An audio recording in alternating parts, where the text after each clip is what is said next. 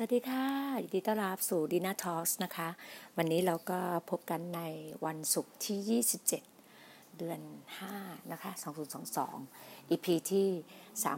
368 ก็แฟ้มข้อมูลแห่งความมั่งคั่งก็ยังอยู่ฉบับที่ 15 วันนี้เราจะพูดฉบับ 15 16 มันก็จะเหลือแค่ EP 369 ก็เป็น 15 16เนาะก็เป็น 17 ก็จะจบที่ วันนี้เป็น 368 นะคะ ก็เดี๋ยวนะฮะขออนุญาตนิดนึง มันจะมีทั้งหมด 15 16จำได้ว่ามีแบบแฟ้มแห่งความมั่งคั่งฉบับที่ 17ฉบับ17 แล้วแล้วก็จะต่อเนื่องอก็จะจบที่เป็นหนังสือของคุณทีฮาร์ฟเอคเคอร์นะคะ ก็ถอดรหัสลับสมองเงินพันล้าน เราจะรู้เรียนรู้วิธีแกะรอยความคิดของคนรวยนะคะว่าเขาหาเงินยังไง เก็บเงินยังไงและใช้เงินอย่างไร ถึงจะได้มีเงินเหลือหลักเหลือเหลือเฟือหลักหลักร้อยล้านพันล้านนะคะ เราจะต้องเรียนรู้นะคะ เพราะว่าหนังสือเล่มนี้เป็นหนังสือที่เป็นหนังสือที่แบบท็อปมากแล้วใครๆก็คืออันนี้ เป็นหนังสือเป็นคำแปลนะคะจากคุณพุลลาบอุทัยอุทัยเลิศอรุณ กับคุณบุญศรีศรีบุญรัตนาชัยอะค่ะนะคะ ก็เป็นหนังสือที่อยู่ในมือของดีนาทอสนะคะ เราก็อย่างที่บอกค่ะว่า เราจะเรียนรู้ว่าวิธีความคิดของคนรวยเขาเป็นแบบไหน การงานของคนรวยที่เขาจะทำการงานนะแล้วก็เราได้รู้ถึงทีฮาร์ฟเอคเคอร์ผู้เขียนเนี่ยปัจจัยสำคัญในการลิขิต ความสำเร็จของทางด้านการเงิน วิธีคิดของผู้ที่ร่ำรวยเขาคิดแบบไหนนะคะ เราจะได้เรียนรู้เช่นเดียวกันวันนี้ก็อยู่ที่ฉบับที่ 15 แล้วเรียกว่า Open Well Folder นะคะ แฟ้มข้อมูลแห่งความมั่งคั่งฉบับที่ 15 นะคะ คนรวยอะเขาให้เงินทำงานหนักเพื่อตนเอง คนรวยใช้เงินทำงานเพื่อตนเอง แต่คนจนอะทำงานหนักเพื่อให้ได้เงิน มันจะกลับกันอะ เราจะรู้เลยว่าเราจะเช็คเลยว่าความคิดของคนที่ร่ำรวยกับคนกับคนจนอะมันมีความคิดแตกต่างกันนะคะเราใช้เงินทำงานถูกไหมใช้เงินเนี่ยเงินเป็นอุปกรณ์เป็นเครื่องมือทำงาน เพื่อเราร่ำรวยเพื่อเพื่อตัวเรา แต่ที่เราจนทุกวันเนี่ยเพราะอะไรปะเราใช้ตัวเองทำงานเพื่อได้เงินมา มันต้องกลับเปลี่ยน mindset เลยนะเปลี่ยนความคิดเลย ถ้าคุณเป็นเหมือนคนส่วนใหญ่ คุณคงเติบโตขึ้นมาโดยถูกสั่งสอนให้ต้องทำงานหนักเพื่อหาเงินใช่ไหมคะในทางตรงกันข้าม เป็นไปได้มากทีเดียว คุณคงไม่เคยถูกสอนว่า การใช้เงินทำงานหนัก ให้คุณสำคัญไม่แพ้กัน การทำงานหนักไม่เป็นเรื่องสำคัญอย่างไม่ต้องสงสัย แต่การทำงานหนักอย่างเดียวไม่มีทางทำให้คุณรวยได้ ผมรู้ได้ยังไงนะครับ ก็ลองมองโลกแห่งความเป็นจริงดูสิครับ มีคนเป็นล้าน ไม่ใช่สิเป็นพันพันล้าน คือตอนนี้ในโลกใบนี้มีทั้งหมดเจ็ดเจ็ดพันล้านนะคะอย่างประเทศไทยมีอยู่เจ็ดสิบล้านคนถูกปะแต่ทั่วโลกมีอยู่เจ็ดพันล้านคนเจ็ดพันกว่าล้านคนนะคะ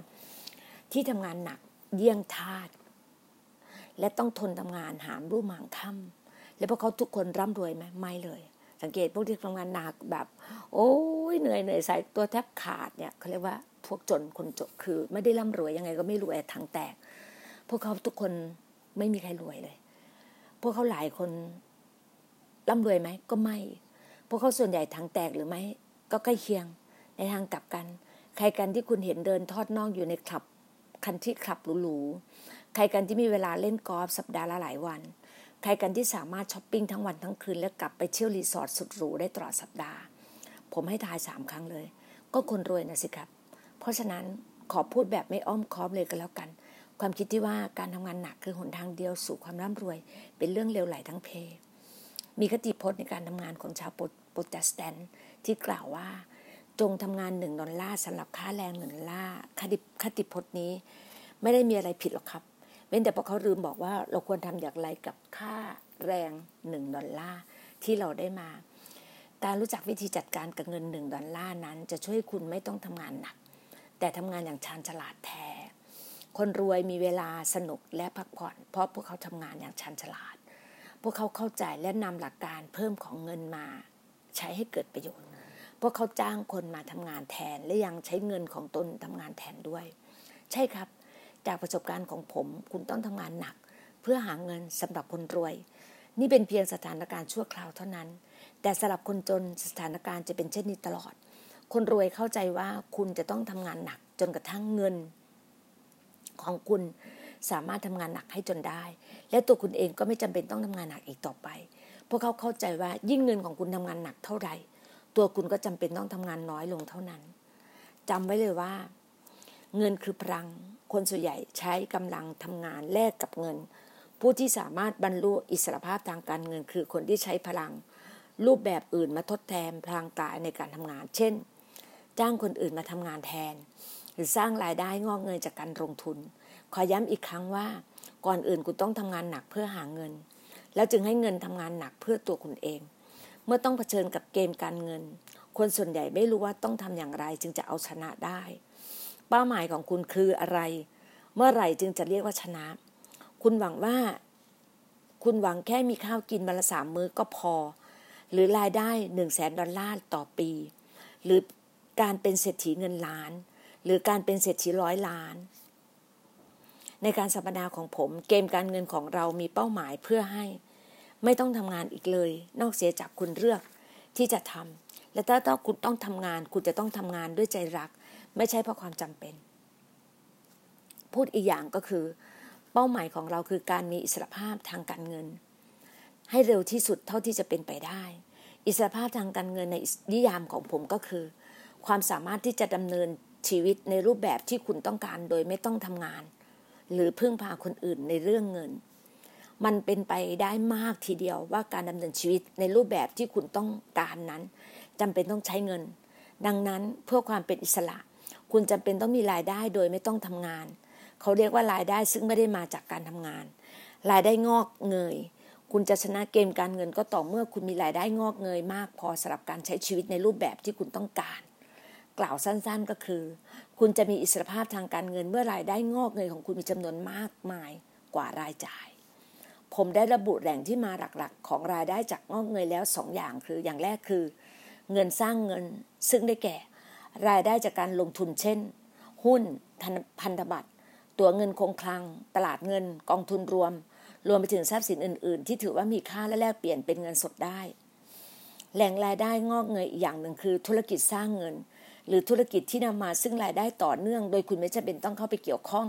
เพื่อให้ธุรกิจนั้นสามารถดำเนินการหรือสร้างรายได้ ตัวอย่างเช่น การให้เช่าอสังหาริมทรัพย์ ค่าลิขสิทธิ์หนังสือ ดนตรี หรือซอฟต์แวร์ หรือการขายแฟรนไชส์การให้เช่าโกดังเก็บสินค้า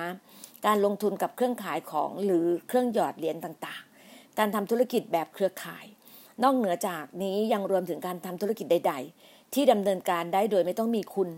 หลักการคร่าวๆเหมือนเดิม นั่นคือ การให้ธุรกิจทำงานแทนคุณและสร้างรายได้ด้วยตัวคุณเองและมันเอง ธุรกิจแบบเครือข่ายเป็นหนึ่งในตัวอย่างอันน่าทึ่ง ข้อดีอย่างแรกคือโดยมากแล้ว คุณไม่จำเป็นต้องมีเงินทุนมากในตอนเริ่มต้น ข้อ 2 เมื่อคุณลงแรงกับการหาดาวรายได้มากพอแล้ว คุณจะสามารถรอรับเปอร์เซ็นต์รายได้ ที่จะตามมาอย่างต่อเนื่องปีแล้วปีเล่า อีกหนึ่งรูปแบบของรายได้ที่ไม่ได้มาจากการทำงาน ซึ่งคุณไม่มีทางได้รับการระบบการทำงานแบบ8โมงเช้าถึง5โมงเย็นผมไม่ได้กล่าวถึงความสำคัญของการสร้างรายได้งอกเงยมากเกินความจำเป็นหรอก เพราะถ้าคุณไม่มีรายได้งอกเงย คุณย่อมไม่มีทางเป็นอิสระทางการเงินอย่างแน่นอน แต่ขอเน้นคำว่าตัวโตๆเลยนะ คุณรู้ไหมว่าคนส่วนใหญ่มีปัญหากับสร้างรายได้งอกเงยมาก เหตุผลมี 3 ประการ ข้อแรกคือการถูกปลูกฝังตั้งแต่ในวัยเด็ก พวกเราส่วนใหญ่ถูกปลูกถูกตั้งโปรแกรมมาให้มาไม่ให้สร้างรายได้งอกเงย ตอนคุณอายุสัก13ถึง16และอยากมีเงิน พ่อแม่บอกคุณว่าอะไร บอกเขาว่าฮึมลองออกไปสร้างรายได้งอกเงยดีไหมหรือเปล่าไม่เลย พ่อแม่ส่วนใหญ่จะบอกว่าไปทำงานสิ หรือไม่ก็ไปหางานทำซะ หรืออะไรตำนองนั้น เราถูกสอนให้ทำงานเพื่อหาเงิน นี่จึงทำให้รายได้งอกเงยเป็นเรื่องแปลกพิสดารสำหรับพวกเราเกือบทุกคน ข้อสอบไม่มีใครสอนเราว่าจะสร้างรายได้งอกเงยได้อย่างไร ในโรงเรียนของผม วิชาร้อยแปดวิชาสร้างรายได้งอกเงยเป็นอีกหนึ่งวิชาที่ไม่เคยมีการเปิดสอน ตอนนั้นเราโรงเรียนวิชางานไม้งานโลหะ สังเกตสิครับว่าทั้งสองวิชามีคำว่างาน และทำเชิงเทียนแสนสวยให้คุณแม่ เนื่องจากเราไม่ได้เรียนรู้หลักการสร้างรายได้งอกเงยในโรงเรียน เราจึงได้เรียนรู้มันจากที่อื่น จริงไหมเปล่าเลย ผลสุดท้าย ก็คือ แทบจะไม่ค่อยมีใครรู้เรื่องนี้ เราจึงไม่ลงมือทำอะไรกับมันเลย ข้อสุดท้าย ในเมื่อเราไม่เคยถูกสอนเรื่องการสร้างรายได้งอกเงย เราจึงไม่เคยให้ความสนใจกับมัน เรามีรายได้จากการประกอบอาชีพและทำธุรกิจเป็นหลักแต่ถ้าคุณเข้าใจตั้งแต่ในวัยเด็กว่าจุดมุ่งหมายหลักการเงินของเราคือการสร้างรายได้งอกเงย คุณอาจคิดทบทวนก่อนตัดสินใจเลือกอาชีพที่เป็นไปได้ ผมมักจะแนะนำให้คุณเลือกหรือเปลี่ยนธุรกิจหรืออาชีพของตน มาทำงานที่มีลู่ทางในการสร้างรายได้งอกเงย ได้ด้วยวิธีที่ง่ายดายและเป็นธรรมชาติ ซึ่งเป็นเรื่องที่สำคัญมาก โดยเฉพาะอย่างยิ่ง ในทุกวันนี้มีผู้คนมากมายอยู่ในธุรกิจบริการ ซึ่งพวกเขาสร้างรายได้ด้วยด้วยการให้บริการลูกค้าแบบตัวต่อตัว ธุรกิจประเภทนี้ไม่มีอะไรผิด แต่ถ้าคุณไม่มีไม่เริ่มลงทุนตั้งแต่เนิ่นๆและหัดลงทุนได้ให้ดีเยี่ยม คุณต้องติดแงกอยู่ในวงวงจรการทำงานไม่รู้จบ ถ้าคุณเลือกโอกาสทางธุรกิจที่สร้างรายได้งอกเงยได้ทันที หรือในเวลาต่อมา คุณจะได้สิ่งที่ดี ๆ ที่สุดทั้งสองอย่างคือ มีทั้งรายได้จากการทำงานในปัจจุบันและรายได้งอกเงยที่ตามมาในภายหลัง ลองย้อนกลับไปอ่านสี่ห้าย่อหน้าก่อนหน้านี้อีกครั้ง เพื่อทบทวนแหล่งรายได้งอกเงยที่เราได้พูดถึงไปแล้ว คนรวยจะมองการไกล พวกเขาสร้างสมดุลระหว่างการใช้เงิน เพื่อความสุขกับการลงทุนเพื่ออิสรภาพทางการเงินในวันข้างหน้า ขณะที่คนจนมักมองในระยะสั้น พวกเขาใช้ใช้ชีวิตตามความพอใจชั่วครู่ ชั่ววูบ คนจนชอบอ้างว่า ฉันจะคิดถึงวันพรุ่งนี้ได้อย่างไร ในเมื่อวันนี้ฉันยังเอาตัวเองไม่รอดเลย ปัญหาคือในที่สุดพรุ่งนี้ก็จะกลายเป็นวันนี้ ถ้าคุณไม่จัดการกับปัญหาวันนี้ คุณก็ยังต้องบ่นเรื่องเดิมในวันถัดๆไปอย่างไม่รู้จักจบสิ้น คุณมีสองวิธีในให้เลือกในการสร้างความร่ำรวยนั่นคือ คุณต้องมีรายได้มากขึ้น หรือใช้เงินน้อยลง ผมไม่คิดว่าจะมีใครเอาปืนจ่อคุณ แล้วคุณก็บังคับขู่เขียนให้คุณจะเป็นต้องอยู่ในบ้านแบบนั้น ขับรถแบบนี้ใส่เสื้อผ้าแบบนั้น หรือกินอาหารแบบนี้ คุณมีอำนาจในการตัดสินใจเลือก อะไรสำคัญที่สุดสำหรับคุณ คนจนมักเลือกความสุขชั่วครู่ชั่วยาม ขณะที่คนรวยเลือกความสมดุล พูดถึงเรื่องนี้แล้วผมนึกถึงพ่อแม่ของภรรยาผมขึ้นมา25 ปีที่พ่อแม่ของภรรยาผมเป็นเจ้าของร้านขายของชำคล้ายๆ กับร้าน เซเว่นอีเลเว่นแต่แย่กว่าและเล็กกว่ามาก รายได้ส่วนใหญ่ของพวกเขามาจากการขายบุหรี่ ลูกกวาด ไอศครีม หมากฝรั่ง หรือน้ำอารมณ์ สมัยนั้นยังไม่มีลอตเตอรี่ขายด้วยซ้ำรายได้เฉลี่ยจากการขายแต่ละครั้งน้อยกว่าหนึ่งดอลลาร์สรุปคือ พวกเขาทำธุรกิจด้วยเงินระดับเพนนีแต่พวกเขาก็เก็บเงินสะสมเงินส่วนใหญ่เอาไว้ พวกเขาไม่ค่อยออกไปกินข้าวนอกบ้าน วกเขาไม่ได้ซื้อเสื้อผ้าหรูหรา พวกเขาไม่ขับรถรุ่นใหม่ล่าสุด พวกเขาอยู่อย่างสุขสบายแบบพอเพียง และผ่อนบ้านจนหมดหนี้ แถมยังซื้อที่ดินครึ่งหนึ่งในละแวกร้านขายของได้อีกด้วย ในวัย 59 ปี พ่อตาผมก็สามารถเกษียณได้ด้วยการอดออมและการลงทุนจากเงินในหน่วยเพนนีผมไม่อยากบอกคุณเรื่องนี้ แต่โดยมากการซื้อของเพื่อความเพื่อสนองความอยากชั่วชั่ววูบเป็นเพียง ความพยายามอันไร้ผลที่จะทดแทนความรู้สึกไม่พอใจในชีวิตนี้ บ่อยครั้งที่การใช้เงินทั้งๆทที่คุณไม่มี เป็นเพียงการระบายอารมณ์ที่คุณมีอาอาการนี้เป็นที่รู้จักกันทั่วไป การบำบัดด้วยการซื้อ การใช้จ่ายฟุ่มเฟือย และความปรารถนาของความสุขแบบฉับพลัน ไม่ค่อยเกี่ยวข้องกับคนกะกับของที่คุณซื้อนะการแต่เกี่ยวข้องกับความรู้สึกที่ขาดหายไปในชีวิตมากกว่า แน่นอน ถ้าการใช้เงินฟุ่มเฟือยไม่ได้มาจากอารมณ์ชั่ววูบก็แสดงว่ามันเป็นเพราะการแผนผังทางการเงินให้คุณ จากคำบอกเล่าของนาตาลีผู้เข้าร่วมสัมมนาอีกคนของผม พ่อแม่ของเธอเป็นคนขี้เหนียวอย่างรุนแรง พวกเขาใช้คูปองลดราคาทุกครั้งไม่ว่าจะซื้ออะไร แม่เธอจะมีกล่องเอกสารที่อัดแน่นไปด้วยคูปองต่างๆ ทุกประเภท พ่อของเธอขับรถที่ใช้มาแล้วกว่า 15 ปีแถมเปิดไปด้วยสนิมและนาตาลีก็อับอายที่จะนั่งรถคันนั้น โดยเฉพาะอย่างยิ่งเวลาที่แม่ไปรับเธอที่โรงเรียน ทุกครั้งที่เธอขึ้นรถ เธอจะสวดภาวนาขอให้ไม่มีใครเห็น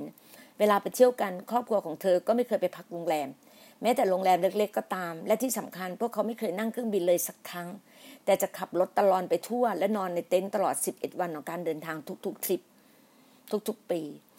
ทุกๆ อย่างแพงเกินไป ถ้าดูจากชีวิตของพ่อแม่ นาตาลีได้ได้แต่คิดว่าพวกเขาจะไม่มีเงินเก็บ แต่พอเธอมีรายได้ 75,000 ดอลลาร์ต่อปี ซึ่งเธอเชื่อว่าเป็นเงินก้อนโตทีเดียวในสมัยนั้น เธอจึงสับสนมาก เพราะเธอกีเกลียดนิสัยตนีของพ่อแม่ เธอจึงเติบโตขึ้นมาแบบคนละขั้ว เธออยากได้ของแพงๆและหรูหรา เมื่อเธอย้ายออกมาและเริ่มทำงานหาเงิน และเธอไม่ได้รู้ด้วยซ้ำว่าในชั่วพริบตา เธอใช้เงินทั้งหมดที่เธอมี และบางทีมากกว่าที่มีอยู่เสียด้วยซ้ำนาตาลีมีบัตรเครดิต มีบัตรสมาชิก มีทุกบัตรเท่าที่ทุกคนจะนึกออกนั่นแหละ เธอถลุงใช้บัตรทุกใบจน ถึงจุดที่เธอจ่ายแม้แต่ดอกเบี้ย ขั้นต่ำต่อไปไม่ไหว ตอนนั้นเธอร่วมสัมมนากับผม ซึ่งเธอบอกว่ามันเป็นการช่วยช่วยชีวิตของเธอไว้ ในการสัมมนาตลอดช่วงเหตุการณ์ค้นหาบุคลิกภาพทางการเงินของผู้เข้าร่วมสัมมนา โลกทั้งใบของนาตาลีก็เปลี่ยนไป เธอเริ่มมองเห็นสาเหตุที่เธอถูกถลุงเงินที่ที่มีจนเกลี้ยง มันเป็นหนึ่งในรูปแบบของการต่อต้าน พ่อแม่ที่ขี้เหนียวเกินเหตุ เพื่อพิสูจน์ ให้ตัวเองและคนอื่นเห็นว่าเธอไม่ใช่คนขี้เหนียว ตั้งแต่การเข้าร่วมสัมมนาดังนั้น แผนผังการเงินของเธอก็เปลี่ยนไป นาตาลีบอกว่าเธอไม่มีแรงขับในการใช้เงินแบบโง่ๆอีกต่อไป นาตาลีเล่าให้ฟังว่าเมื่อไม่นานมานี้ เธอได้ไปเดินในห้างสรรพสินค้า และเห็นเสื้อโค้ทหนังกับสีน้ำตาลอ่อนระดับขนเฟอร์ แสนสวยแฝนโชว์อยู่ในกระจก หน้าร้านสุดโปรดทันใดนั้น เธอก็คิดว่าโค้ทนั่นจะทำให้ฉันดูดีมาก โดยเฉพาะอย่างยิ่งกับผมสีบลอนของฉัน ฉันจะต้องทำให้นี่นะทันใดนั้น เธอก็คิดว่าโค้ดตัวเนี้ยจะทำให้ฉันดูดีมาก โดยเฉพาะอย่างยิ่งผมสีบลอนของฉัน ฉันจะต้องซื้อมันให้ได้ ฉันยังฉันยังไม่ซื้อเสื้อโค้ทสวยๆสำหรับฤดูหนาวนี้เลย ดังนั้นเธอจึงเดินเข้าไปในร้านเพื่อจะลองสวมมัน และเธอก็สังเกตเห็นป้ายราคา 400 ดอลลาร์ เธอไม่เคยซื้อเสื้อโค้ทราคาแพงเท่านี้มาก่อน เธอคิดว่าแล้วไงล่ะ เสื้อโค้ทนี้เข้ากับฉันจะตายไปเดี๋ยวฉันก็หาเงินมาเองได้แหละ ทันทีเธอสมองเธอเสนอให้ซื้อเสื้อโค้ทตัวนั้น ข้อมูลในหมายที่เธอบรรจุลงในหัวก็แย้งขึ้นมาว่า เธอน่าจะเอาเงิน 400 ดอลลาร์เนี่ยไปเข้าบัญชีอิสระทางการเงินมากกว่านะ เธอจะซื้อเสื้อโค้ทนี้ไปทำไม เสื้อโค้ทหน้าหนาวที่ยังใช้ได้อยู่ก็อีกหลายตัวนี่นา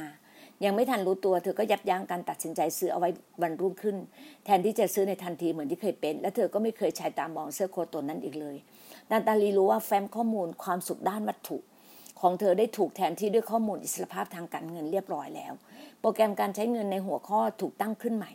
ตอนนี้เธอรู้แล้วว่าการประหยัดของพ่อแม่สอนว่าไม่ใช่สิ่งที่ผิดขณะเดียวกันเธอก็สามารถซื้อของดีๆ ได้ด้วยการเก็บเงินในบัญชี แล้วนาตาลีก็ส่งพ่อแม่ ของเธอมาร่วมสัมมนาเพื่อสร้างสมดุลให้ชีวิตพวกเขาเช่นกัน เธอบอกให้เราทราบด้วยความดีใจว่าตอนนี้พวกเขายอมจ่ายค่าโรงแรมเวลาไปเที่ยวแล้วนะ ถึงถึงจะยังไม่ใช่โรงแรมใหญ่ๆก็ตาม แถมยังซื้อรถคันใหม่อีกแล้วด้วย เมื่อได้เรียนรู้วิธีสร้างรายได้งอกเงยทุกวันนี้พวกเขาจึงได้เกษียณในฐานะเศรษฐีเงินล้านไปเรียบร้อยแล้ว นาตาลีเข้าใจว่าเธอไม่จำเป็นต้องประหยัดมากขนาดที่พ่อแม่ของเธอเพื่อเป็นเศรษฐีเงินล้าน แต่เธอก็รู้ว่าเธอใช้เงินอย่างไร้สติเหมือนเมื่อก่อน เธอจะไม่มีวันได้รับอิสรภาพทางการเงิน นาตาลีบอกว่า การมีเงินและสติอยู่ภายใต้การควบคุมให้ความรู้สึกที่ยอดเยี่ยมมาก ขอย้ำอีกครั้งว่า คุณคิดให้ความสัมพันธ์กับการสร้างรายได้งอกเงย เช่นเดียวกับที่คุณต้องทำงานหนักเพื่อให้ได้มาเงินในตอนแรก หมายความว่าคุณต้องออมเงินเพื่อนำไปลงทุนแทนที่จะใช้เงินจนเกลี้ยงแล้วกับซื้อคือคือภารกิจสำคัญของชีวิต จะว่าไปเรื่องหน่าขำก็ได้นะครับ คนรวยมีเงินมากมายและใช้จ่ายนิดเดียว ขณะที่คนจนมีเงินนิดเดียว แต่ใช้จ่ายฟุ่มเฟือย ลองเปรียบเทียบการวางแผนระยะยาวกับระยะสั้น คนจนทำงานหาเงินเป็นค่าใช้จ่ายสำหรับวันนี้ ส่วนคนรวยทำงานเพื่อหาเงินลงทุน ซึ่งจะเป็นค่าใช้จ่ายสำหรับวันข้างหน้า คนรวยซื้อทรัพย์สิน หรือสิ่งที่มีแนวโน้มจะเพิ่มพูนมูลค่าขึ้นเรื่อย ๆ ส่วนคนจนมีแต่ค่าใช้จ่ายพราะซื้อสิ่งของที่มีมูลค่าลดลงเรื่อยๆ คนรวยสะสมโฉนดที่ดิน คนจนสะสมใบแจ้งหนี้ ผมจะบอกคุณแบบเดียวกับที่บอกกับลูกๆ ของผมว่า จงซื้ออสังหาริมทรัพย์ มันเป็นการดีสำหรับคุณถ้าสามารถซื้อบ้านหรือที่ดินซึ่งสามารถสร้างรายได้ ให้คุณได้ในทันที แต่อย่างไรก็ดีการมีอสังหาริมทรัพย์ก็ดีกว่าไม่เคยมีอยู่วันยังค่ำแน่นอน ตลาดอสังหาริมทรัพย์มีขึ้นมีลง แต่ท้ายที่สุดอาจจะใน 5 ปี 10 ปี 20 ปี หรือ 30 ปีหลังจากนี้พนันได้เลยว่ามันต้องมีมูลค่าเพิ่มขึ้นอย่างมหาศาล และมันอาจจะเป็นกุญแจสำคัญเพียงดอกเดียวที่จะไขประตูไปสู่ความร่ำรวยของคุณ จงซื้ออสังหาริมทรัพย์ที่คุณสามารถซื้อ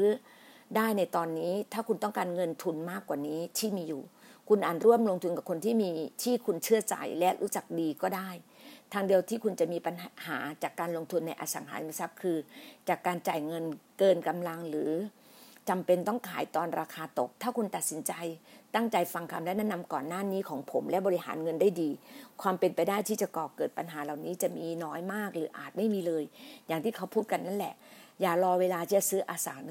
อสังหาริมทรัพย์ก็คือซื้อที่ดินไว้ซื้อบ้านที่ดินอะไรอย่างเงี้ยไว้ ก่อนแล้วค่อยรอทีหลังอสังหาริมทรัพย์ก็คือ real estate นะคะซื้อซื้อที่ดิน เนื่องจากผมยกตัวอย่างเรื่องพ่อแม่ของภรรยาผมแล้วน่าจะเป็นการที่ทำถ้าผมจะยกตัวอย่างของพ่อแม่ของตัวเองบ้าง พ่อแม่ของผมไม่ใช่คนจน แต่เป็นคนชั้นกลาง ไม่ค่อยเต็มปาก แต่พ่อผมทำงานหนักมากขณะที่แม่ร่างกายไม่ค่อยแข็งแรง จึงต้องอยู่บ้านเลี้ยงลูกๆ พ่อผมเป็นช่างไม้และสังเกตว่าบรรดาผู้รับเหมาก่อสร้าง ที่เคยจ้างเขาทำงานล้วนกำลังสะสมที่ดินพ่อยังเห็นได้ว่าพวกเขาค่อนข้างร่ำรวยทีเดียว พ่อแม่ผมจึงเริ่มเก็บเงินเพนนีเงินออมเพนนีจนสามารถซื้อที่ดินขนาด 3 เอเคอร์ผืนหนึ่ง ซึ่งห่างจากเมืองที่เราอาศัยอยู่ ออกไปประมาณ 20 ไมล์ตอนนั้นมีราคาประมาณ 60,000ดอลลาร์10 ปีต่อมา นักพัฒนาที่ดินก็ตัดสินใจเขาต้องการสร้างศูนย์การค้าที่ดินนั้นพ่อแม่ผมจึงขายที่ดินได้เงินถึง 6 0 0 0 0 0ละ6 0 0 0 0ดอลลาร์ เมื่อหักค่าลงทุนเริ่มออกไปแล้วเท่ากับรายได้เฉลี่ยเดือนปีละ 54,000 ดอลลาร์ ขณะที่ผม ขณะที่พ่อผมมีรายได้ จากการงานเฉลี่ยปีละประมาณ 10,000 หรือ 20,000 ดอลลาร์ เป็นจำอย่างมากแน่นอน ตอนนี้พวกเราเขาเกษียณอายุแล้วใช้ชีวิตอย่างค่อนข้างสุขสบาย แต่ผมก็รับประกันได้เลยว่า ถ้าไม่มีเงินซื้อขายที่ดินผืนนั้นพวกเขาคงต้องอยู่อย่างกระเบียดกระเสียนรออย่างแน่นอนขอบคุณพระเจ้าที่ผมตระหนัก ถึงอำนาจแห่งการลงทุน โดยเฉพาะอย่างยิ่งประโยชน์ของการลงทุนในอสังหาริมทรัพย์ ที่คุณคงรู้แล้วว่าทำไมผมจึงชอบสะสมที่ดิน ขณะที่คนจนเห็นเงิน 1 ดอลลาร์มีมูลค่า 1 ดอลลาร์สำหรับซื้อที่ดินสำหรับซื้อสิ่งที่ต้องการในตอนนั้นทันที คนรวยกับเห็นเงินทุกดอลลาร์เป็นเมล็ดพันธุ์ ที่สามารถปลูกเพื่อเก็บเกี่ยวเงินที่จะงอกเงยขึ้นอีกเป็นร้อยดอลลาร์และยังสามารถนำมาปลูกใหม่ได้อีกทอดและเก็บเกี่ยวได้อีกหลายพันดอลลาร์ ลองคิดดูสิเงินทุกๆหนึ่งดอลลาร์ที่คุณใช้ในวันนี้อาจจะอยู่ใน อาจจะไม่คุณเสียโอกาสในการได้เงิน 100 ดอลลาร์ในอนาคต โดยส่วนตัวแล้วผมคิดว่าเงินแต่ละดอลลาร์ของผมคือนายทหาร และภารกิจของกองพลทหารเหล่านี้คือการปลดปล่อยอิสรภาพ ไม่ต้องสงสัยเลยว่าผมเอาใจใส่นักรบเพื่อปลดปล่อยอิสรภาพ ของผมเป็นอย่างดี และไม่กำจัดพวกเขาไปอย่างรวดเร็วหรือง่ายดายหลักการแห่งความมั่นคง คนรวยเห็นเงินทุกดอลลาร์เป็นเมล็ดพันธุ์ ที่สามารถปลูกเพื่อเก็บเกี่ยวเงินจะงอกเงยขึ้นอีก เป็นร้อยดอลลาร์และยังสามารถนำมาปลูกใหม่ได้อีกทอดหนึ่งและเก็บเกี่ยวยังได้อย่างหลายดอลลาร์เคล็ดลับคือประกาศเจตจำนงของคุณวางมือไว้ที่หัวใจของคุณและพูดว่า เงินของฉันทำงานหนักเพื่อฉัน และทำเงินให้ฉันมากขึ้นมากขึ้น เงินของฉันทำงานหนักเพื่อฉัน และทำเงินให้ฉันมากขึ้นมากขึ้น เงินของฉันทำงานหนักเพื่อฉัน และทำให้ฉันทำเงินได้มากขึ้นมากขึ้น และเอานิ้วชี้ที่สมองที่ศีรษะของคุณเอง แล้วบอกว่าฉันมีสมองเงินพันล้าน ฉันมีสมองเงินพันล้าน ฉันมีสมองเงินพันล้าน ฉันมีสมองเงินพันล้าน ข้อปฏิบัติของสมองเงินพันล้านนะ หาความรู้ใส่ตัวเริ่มต้นในการสัมมนาเกี่ยวกับการลงทุน อ่านหนังสือเกี่ยวกับการลงทุนอย่างเดือนละหนึ่งเล่ม เช่นหนังสือเกี่ยวกับ Money เกี่ยวกับฟอบเบอร์เกี่ยวกับ Barron's แล้วก็ Wall Street Journal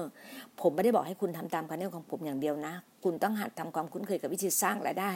จากการฝึกปรือเนี่ยเข้าไปฟังพอดแคสต์เข้าไปฟังการเงินเข้าไปฟังเรื่องสมองเรื่องนี้เฝ้าฟังเรื่องการเงินเรื่องการ management เนี่ยทุกวันนี้ก็ยังทำเนี่ยดีน่าทอกทำอยู่สองเบี่ยงเบนความสนใจจากรายได้ จากการทำงาน มาสร้างรายได้งอกเงยแทนแล้วก็โดย ไม่ว่าจะลงทุนหรือการสร้างธุรกิจแบบใหม่ จงเริ่มต้นค้นคว้าและปฏิบัติตามกลยุทธ์ของคุณ ข้อสามอย่าอย่ารอเวลาเพื่อจะซื้ออสังหา ก็เราบอกเลยว่าให้เราซื้อที่ดินซื้ออสังหาไว้นะคะ อันนี้จบไปฉบับที่สิบห้าแล้ว อันนี้ก็จะไปฉบับที่สิบหกนะอาจจะแบบแฟ้มลับฉบับที่สิบหกก็จะบอกว่า นี่อยู่ในสามหกแปดอยู่นี่ค่ะสามหกแปดอือฮึ อันนี้เขียนไปด้วยแล้วก็พูดไปด้วยเนาะคนรวยมุ่งไปข้างหน้า แม้จะหวาดกลัว แม้จะหวาดกลัว มุ่งไปข้างหน้า คนจนปล่อยให้ความกลัวหยุดยั้งตนเอง คือคนรวยอะเขาจะมุ่งไปข้างหน้าไม่เคยกลัวอะไรอะไปข้างหน้าลุยลุยลุยลุยบอกเลยว่า อย่างเมื่อเช้าเนี่ยได้ออเดอร์มาออเดอร์เกี่ยวกับเรื่องทุเรียนมาก็คุยกับผู้ใหญ่ ซึ่งเป็นระดับอาจารย์ที่ดูแลทุเรียนเป็นแบบเป็นแบบล้านล้านต้นนะที่จังหวัดชุมพรนะก็คุยกับท่านนะท่านบอกว่าการทำธุรกิจทุเรียนอะทำธุรกิจพวกเนี้ย ถ้ามือสมัครเล่นน่ะยากต้องไปเรียนรู้แล้วต้องลงเพิ่ลงพื้นที่คือเคยเคยลงก่อนหน้านู้นตอนปี 60เนี่ยลงกับท่านนะไปรู้ลงอะลงก็คือเหมือนโกดังอะก็เรียกว่าลงอะทางทางชุมพรนะไปไปไปที่ชุมพรนะคะโอ้เยอะมากนั่นแหละค่ะนั่นแหละก็นั่นแหละขอบคุณพระเจ้าค่ะ ก่อนหน้านี้เราได้พูดถึงกระบวนการเกิดผลเนาะ ปรากฏผลขอทบทวนหลักการดังกล่าวนี้ ความคิดนำไปสู่ความรู้สึก ความรู้สึกนำไปสู่การกระทำความคิดนำไปสู่ความรู้สึก ความรู้สึกนำไปสู่การกระทำและการนำมาทำไปสู่ผลลัพธ์คนเป็นล้านคิดอย่างร่ำรวย และคนนับแสนก็ใช้วิธีกล่าวยืนยัน สร้างมโนภาพ และทำสมาธิเพื่อให้ร่ำรวย ผมก็ทำสมาธิแทบทุกวัน แต่ไม่เคยนั่งสมาธิหรือสร้างมโนภาพจนมีถุงเงินหล่นลงมาจากกองหน้าได้เสียทีเดียว ผมว่าผมคงเป็นหนึ่งในคนที่ โชคไม่ค่อยดีทั้งหลายที่ต้องลงมือทำอะไรสักอย่างเพื่อให้ตัวเองประสบความสำเร็จ การกล่าวยืนยันว่าการทำสมาธิจะสร้างมโนภาพเป็นเครื่องมืออันแสนวิเศษ แต่ถ้าผมที่ผมรู้การใช้วิธีเหล่านี้เป็นเพียงอย่างเดียว ไม่สามารถทำให้เงินวิ่งมาหาคุณได้โดยโลกแห่งความเป็นจริง ในโลกความเป็นจริงแล้วคุณต้องลงมือทำแน่นอนค่ะ จริง ๆ เพื่อความสำเร็จเราต้องลงมือทำจึงสำคัญนัก ขอกลับไปที่กระบวนการปรากฏผลอีกครั้งหนึ่ง เพื่อพิจารณาถึงเรื่องของความคิดและความรู้สึกสิ่งเหล่านี้เป็นปัจจัยของโลกภายในหรือภายนอก โลกภายในที่นี่เมื่อหันมาดูผลลัพธ์ มันเป็นส่วนประกอบของโลกภายนอกหรือโลกภายใน นั่นหมายความว่าการกระทำคือการสะพาน เชื่อมระหว่างโลกภายในและโลกภายนอก ถ้าการกระทำสำคัญอย่างนั้น และอะไรที่ขัดขวางมาจากการลงมือทำทำให้สิ่งที่เรารู้ว่าจำเป็นต้องทำความกลัวไงล่ะ ความกลัว ความไม่แน่ใจ และความกังวลเป็นอุปสรรคอันยิ่งใหญ่ที่สุด ไม่เพียงแต่ในแง่ของความสำเร็จเท่านั้น แต่ยังรวมถึงความสุขของคุณด้วย เพราะฉะนั้นหนึ่งในข้อแตกต่างที่ชัดเจนที่สุด ระหว่างคนรวยกับคนจนคือคนรวยเต็มใจลงมือทำแม้จะหวาดกลัว แต่คนจนปล่อยให้ความกลัวขัดขวางตัวเองซูซานเจฟเฟอร์สได้เขียนหนังสืออันแสนวิเศษขึ้นมาเล่มหนึ่งเขาเรียกว่า feel the fear and do it anyway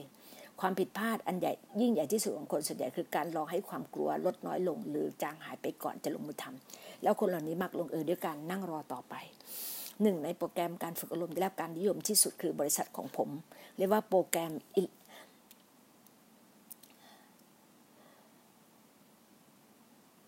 ซึ่งสอนนักรบที่แท้จริงต้องสามารถทำให้งูเห่าแห่งความกลัวเชื่องลงได้ เราไม่ต้องบอก ว่าคุณค่างูเห่านั้น และไม่ได้บอกให้กำจัดมันทิ้งเสีย แต่ที่แน่คือเราไม่ได้บอกให้คุณวิ่งหนีมัน เราบอกให้คุณฝึกงูเห่าตัวนั้นให้มันเชื่อง เข้าใจเออหลักการแห่งความมั่งคั่งนักรบแท้จริงสามารถทำให้งูเห่าแห่งความเชื่อง แห่งความกลัวเชื่องได้ คุณต้องเข้าใจเสียก่อนว่าคุณสามารถประสบความสำเร็จได้ โดยไม่จำเป็นต้องขจัดความกลัวคนคนรวยและผู้ที่ประสบความสำเร็จ มีความกลัวความในไม่แน่ใจและกังวลเช่นเดียวกันเป็นเพราะเขาไม่ปล่อยให้ความรู้สึกเหล่านั้นมาหยุดยั้งตนเอง ส่วนที่พี่ประสบสำเร็จนั้นก็คือความกลัวความไม่แน่ใจ และกังวลและยอมให้ความรู้สึกนั้นครอบงำตัวเอง คุณสามารถประสบความสำเร็จได้โดย ไม่จำเป็นต้องขจัดความกลัว เนื่องจากมนุษย์ทุกคนล้วนมีนิสัยติดตัว เราจึงต้องฝึกลงมือทำอย่างแม้จะหวาดกลัว แม้จะกังขาแม้จะกังวล แม้จะไม่แน่ใจ แม้จะไม่สะดวก แม้จะอึดอัด และแม้ว่าเราไม่มีอารมณ์อยากจะทำ ผมจำการสัมมนาในเย็นวันหนึ่งที่ซีแอตเทิลได้ ตอนใกล้จะจบการสัมมนา ผมแจ้งให้ทุกคนทราบถึงคอร์สสัมมนาสามวันที่จะจัดขึ้นในแวนคูเวอร์ชายคนหนึ่งยืนขึ้นแล้วพูดว่าฮาร์ฟผมมีญาติและเพื่อนฝูงนับสิบคนที่เขาเข้าคอร์สนั้น และผมรัด ผลรับที่ได้ก็น่าทึ่งจริง ๆ พวกเขาทุกคนต่างมีความสุขกว่ามากเมื่อก่อนสิบเท่า และกำลังอยู่บนเส้นทางความสู่ความสำเร็จทางด้านการเงิน พวกเขาล้วนบอกว่ามันเปลี่ยนแปลงชีวิตเขา และถ้าคุณจัดคอร์สนั้นที่ซีแอตเทิลผมต้องเข้าร่วมแน่ ผมขอบคุณเขาสลักคำชม และจึงถามเขาอย่างได้คำแนะนำเขาตอบตกลงทันที ผมจึงบอกว่าผมอยากจะพูดกับคุณแค่สามสี่คำเท่านั้น เขาก็ถามอย่างร่าเริงอะไรหรือครับ ซึ่ง ซึ่งผมก็ตอบกลับไปห้วนมาก คุณกำลังถังแตกใช่ไหม แล้วผมก็ถามว่าฐานะการเงินของคุณเป็นอย่างไรบ้าง เขาก็ตอบแบบเขินๆว่าไม่ค่อยดีเท่าไหร่ ผมตอบกลับไปว่าไม่น่าแปลกใจเลย และผมก็เปิดฉากอบรมเขาเสียงดังหน้าห้องว่า ถ้าคุณปล่อยให้การขับรถสามชั่วโมง หรือการนั่งเครื่องบินสามชั่วโมง หรือการนั่งรถมาสามวันหยุดยั้งคุณจากการทำสิ่งที่คุณต้องการทำและจำเป็นต้องทำจะมีอะไรอีกบ้างที่จะหยุดยั้งคุณได้คำตอบคือทุกๆอย่าง อะไรก็หยุดคุณได้ทั้งนั้นนะไม่ใช่เพราะขนาดของปัญหา แต่เป็นเพราะขนาดของตัวคุณเอง ไม่มีอะไรมากหรอก ผมพูดต่อ คุณเลือกได้ว่าจะเป็นคนที่ยอมแพ้อะไรง่ายๆ หรือเป็นคนที่ไม่มีอะไรหยุดยั้งได้ ถ้าคุณต้องการสร้างฐานะหรือความสำเร็จคุณต้องทำตัวเป็นนักรบคุณต้องเต็มใจจะทำทุกอย่างเพื่อต้องทำฝึกตนเองให้มีสิ่งใดที่ยุบยับยั้งคุณได้ การสร้างฐานะให้ร่ำรวย ไม่ใช่เรื่องจะทำได้สบายมันไม่ใช่เรื่องที่ทำได้ง่ายเสมอไป อันที่จริงการสร้างฐานะมั่นคง อาจจะเป็นเรื่องแสนสาหัสทีเดียวแล้วยังไงล่ะหนึ่งในกฎของการเป็นนักรบถ้าคุณเต็มใจจะทำเรื่องแต่เรื่องง่าย ชีวิตคุณก็จะกลายเป็นเรื่องยาก แต่ถ้าคุณเต็มใจจะทำเรื่องยาก ชีวิตคุณจะกลายเป็นเรื่องง่าย คนรวยไม่ตัดสินใจทำอะไรเพราะเห็นแก่ความง่ายดายหรือความสะดวก ชีวิตของชีวิตแบบนั้นมีไว้สำหรับคนจนและชนชั้นกลางส่วนใหญ่เท่านั้น เมื่อคำสั่งสอนของผมจบลงทั้งห้องเงียบกริบ ต่อมาชายคนนั้นก็เดินมาหาผม แล้วขอบคุณผมยกใหญ่ทำให้เขาหูตาสว่างแน่นอน เขาสมัครเข้ามาในคอร์สนั้น แม้ว่าจะจัดในแวนคูเวอร์ แต่ที่ตลกที่สุดคือ ผมบังเอิญได้ยินเขาพูดคุยโทรศัพท์ตอนกำลังเดินออกจากห้อง เขากำลังสั่งสอนเพื่อนทางโทรศัพท์ที่ด้วยสุดระพบเดียวกับที่ผมพูดเป๊ะ ผมว่ามันคงได้ผลนะเพราะว่าตันต่อมาเขาก็โทรมาสำรองที่นั่งในการสัมมนานี้สามที่พวกเขาล้วนมาจากฝั่งตะวันออกและทุกคนจะเดินทางไปแวนคูเวอร์ เราพูดถึงความสะดวกสบายไปแล้ว ที่นี่ลองมาดูว่าอะไรล่ะที่เรียกว่าความอึดอัด ทำไมการลงมือทำทั้งที่ลงลำบากถึงสำคัญนัก นั่นเป็นเพราะว่าความสบายคือการสถานะที่คุณเป็นอยู่ตอนนี้ ถ้าคุณอยากก้าวขึ้นไปอีกขั้นหนึ่งในชีวิต คุณต้องก้าวจากเขตความสบาย และฝึกฝนตัวเองในวันจิงที่รู้สึกอึดอัด สมมติว่าคุณกำลังใช้ชีวิตในความสำเร็จระดับ 5 และต้องการไต่ขึ้นไปอยู่ระดับ 10 เขตความสุขสบายของคุณคือระดับ 5 และต่ำกว่านั้น และตั้งแต่ระดับ 6 ขึ้นไป คือสิ่งที่นอกเหนือให้เขตความชินชินของคุณ แล้วก้าวล้ำไปในเขตความอึดอัด นั่นหมายความว่าการจะไต่จากระดับ 5 ไปสู่ระดับ 10 คุณจะต้องก้าวผ่าน ความอึดอัด คนจนและชนชั้นกลางส่วนใหญ่ ไม่เต็มใจจะรู้สึก ไม่เต็มใจที่จะรู้สึกอึดอัด ยังจำเป็นยังจำได้ไหมว่าพวกเขาคือพวกจำได้ไหมว่าความสบายคือจุดหมายที่ใหญ่ที่สุดในชีวิตของพวกเขา แต่ผมขอบอกความลับที่มีแต่คนรวยและคนประสบความสำเร็จเท่านั้นที่รู้ดี นั่นคือความสบายเป็นหนทางไปสู่ความประมาท ความสบายอาจทำให้คุณรู้สึกอบอุ่น เบาใจและมั่นคง แต่มันไม่สามารถทำให้คุณเติบโตได้ การเติบโตต้องอาศัยการก้าวล้ำเขตความสบายของคุณออกไป คุณจะสามารถเติบโตอย่างแท้จริงได้ก็ต่อเมื่อคุณก้าวออกนอกเขตความสบายเท่านั้น ขอย้ำอีกว่า เวลาเดียวที่คุณสามารถเติบโตได้คือช่วงระยะเวลาที่คุณรู้สึกอึดอัด นับแต่นี้ไปเมื่อไรก็ตามคุณรู้สึกอึดอัด คุณต้องลาคุณแทนที่คุณจะล่าถอยกลับไป ให้ไปในเขตที่สบายที่คุณเคย ให้รูปหลังตัวเองแล้วบอกว่าฉันต้องโตขึ้นและก้าวต่อไปข้างหน้า หลักแห่งความมั่งคั่งนะ ถ้าคุณอยากรวย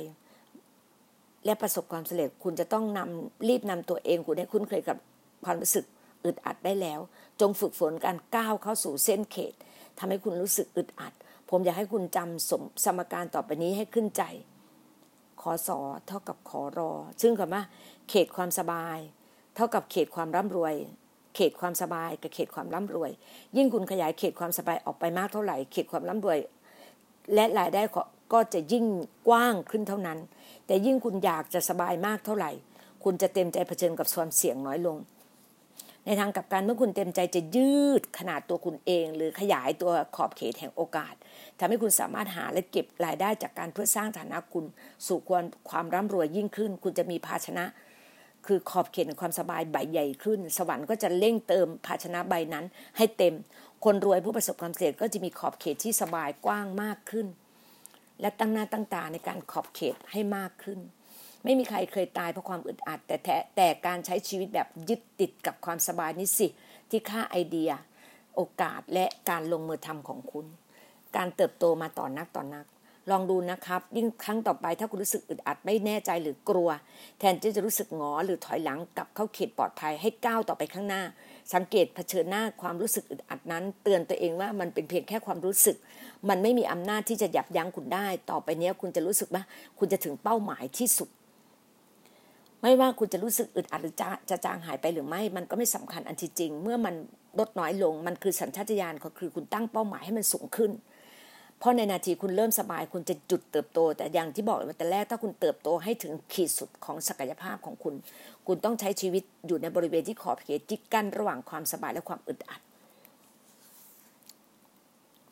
หลักการแห่งความมั่งคั่งการฝึกฝนและการบริหารความคิดของคุณเป็นทักษะสำคัญที่สุด ที่ควรมีไว้ให้รอบคอบ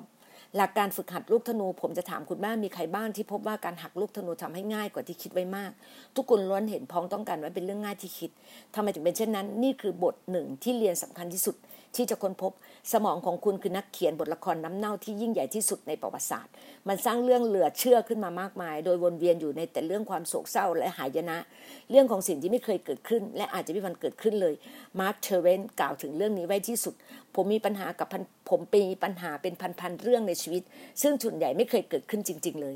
หนึ่งในเรื่องสำคัญที่คุณจะควรจะทำความใจคือตัวคุณไม่ใช่ความคิดของคุณ คุณใหญ่โตและก็แข็งแรงมากกว่าความคิดของคุณ ความคิดของคุณเป็นแค่ส่วนหนึ่งของคุณ เครื่องมือซึ่งเป็นอวัยวะส่วนหนึ่งของคุณ เหมือนเป็นเครื่องมือและอวัยวะส่วนหนึ่งของคุณลองคิดคำถามดูนะครับ จะเป็นอย่างไรถ้าคุณมีเนื้อมีมือที่ทำตัวเหมือนกับไม่มีความคิดของคุณ มันก็เตลิดไปทั่วสารทิศตบตีคุณตลอดเวลาและไม่เคยหุบปาก แล้วคุณจะทำอย่างไรกับทำอย่างไรดีกับคนส่วนใหญ่คงตอบประมาณว่าก็ตัดมันทิ้งซะแต่เมื่อคุณเป็นเครื่องมือที่ทรงมีอำนาจ คุณจะตัดทิ้งได้อย่างไรเล่า แน่ทีเดียวคำตอบแท้จริงคือคุณต้องหัดควบคุมมันไว้ บริหารมันและฝึกฝนมันให้มันให้มันทำงานให้แทนที่จะเป็นปฏิบัติกับคุณให้มันเชื่องอะนั่นแหละ ก็บอกว่าให้งูเห่าให้มันเชื่องอะเนาะประกาศเจตจำนงของเรานะคะ วางมือลงบนหัวใจของเราแล้ว ฉันต้องลงมือทำฉันไม่กลัว ฉันลงมือทำทั้งที่กังขา ฉันลงมือทำทั้งที่กลัว ฉันลงมือทำทั้งที่กังวล ฉันลงมือทำทั้งทั้งที่ไม่สะดวก ฉันลงมือทำทั้งที่อึดอัดใจ ฉันลงมือทำทั้งที่ไม่ลมอยากจะทำแล้วเอานิ้วชี้แตะว่าฉันมีสมองเงินพันล้าน ฉันมีสมองเงินพันล้าน เราต้องบอกว่าเราอะต้องลงมือทำต้องลงมือทำทอทอทอทำอย่างเดียวเลยนะคะ ก็ข้อปฏิบัติสมองเงินพันล้านนะคะหนึ่งเขียนข้อความวิตกฉบับที่สิบหกข้างหน้าเราจะเป็น ฉบับที่สิบเจ็ดนะเป็นสามหกเก้านะคะ ข้างหน้าจะเป็นสามหกเก้าเขียนความวิตกกังวลหรือความกลัวที่สุดสามอย่างของคุณลงไป ในเรื่องเงินเงินทองทองและความร่ำรวย แล้วก็ลองหักล้างความคิดเหล่านั้น ด้วยเขียนวิธีรับมือของแต่สถานการณ์ แล้วก็ฝึกก้าวออกนอกเขตความสบายของคุณ ฝึกก้าวย่างไปข้างหน้าเนี่ยไป หัดใช้ความคิดเสริมสร้าง ลองสำรวจตัวเองและความคิดของคุณ ให้ส่งเสริมสภาพความคิดเขาเรียกว่าพัฒนาความคิดอะพัฒนานิสัยความคิดของเรา เราต้องพัฒนานิสัยความคิดไอ้นิสัยขี้เกียจอะไรแบบแบบว่าผัดวันประกันพรุ่งนี้ต้องจัดออกมาให้หมดเลยนะคะเราต้องลงมือทำเลยนะคะ ต้องลงมือทำเลย แล้วก็เป็นกำลังใจให้ค่ะว่าเราจะมีวิธี เราถอดรหัสลับ วันนี้เราถอดรหัสลับสมองเงินพันล้าน เรารู้ว่าเราเป็นสมองเงินพันล้านแน่นอน เราต้องบอกกับตัวเองว่าเราคือสมองเงินพันล้าน เราคือสมองเงินพันล้าน เราคือสมองเงินล้าน แล้วเราต้องลงมือทำด้วยนะ ต้องมือหรือทำได้ ถ้าไม่ลงมือทำมันจะไม่เกิดผล มันจะไม่สำแดงผลออกมาให้เรานะคะ ขอบคุณมากค่ะ ขอพบกันใหม่นะคะ ขอพระเจ้าอวยพรทุกท่านค่ะ สวัสดีค่ะ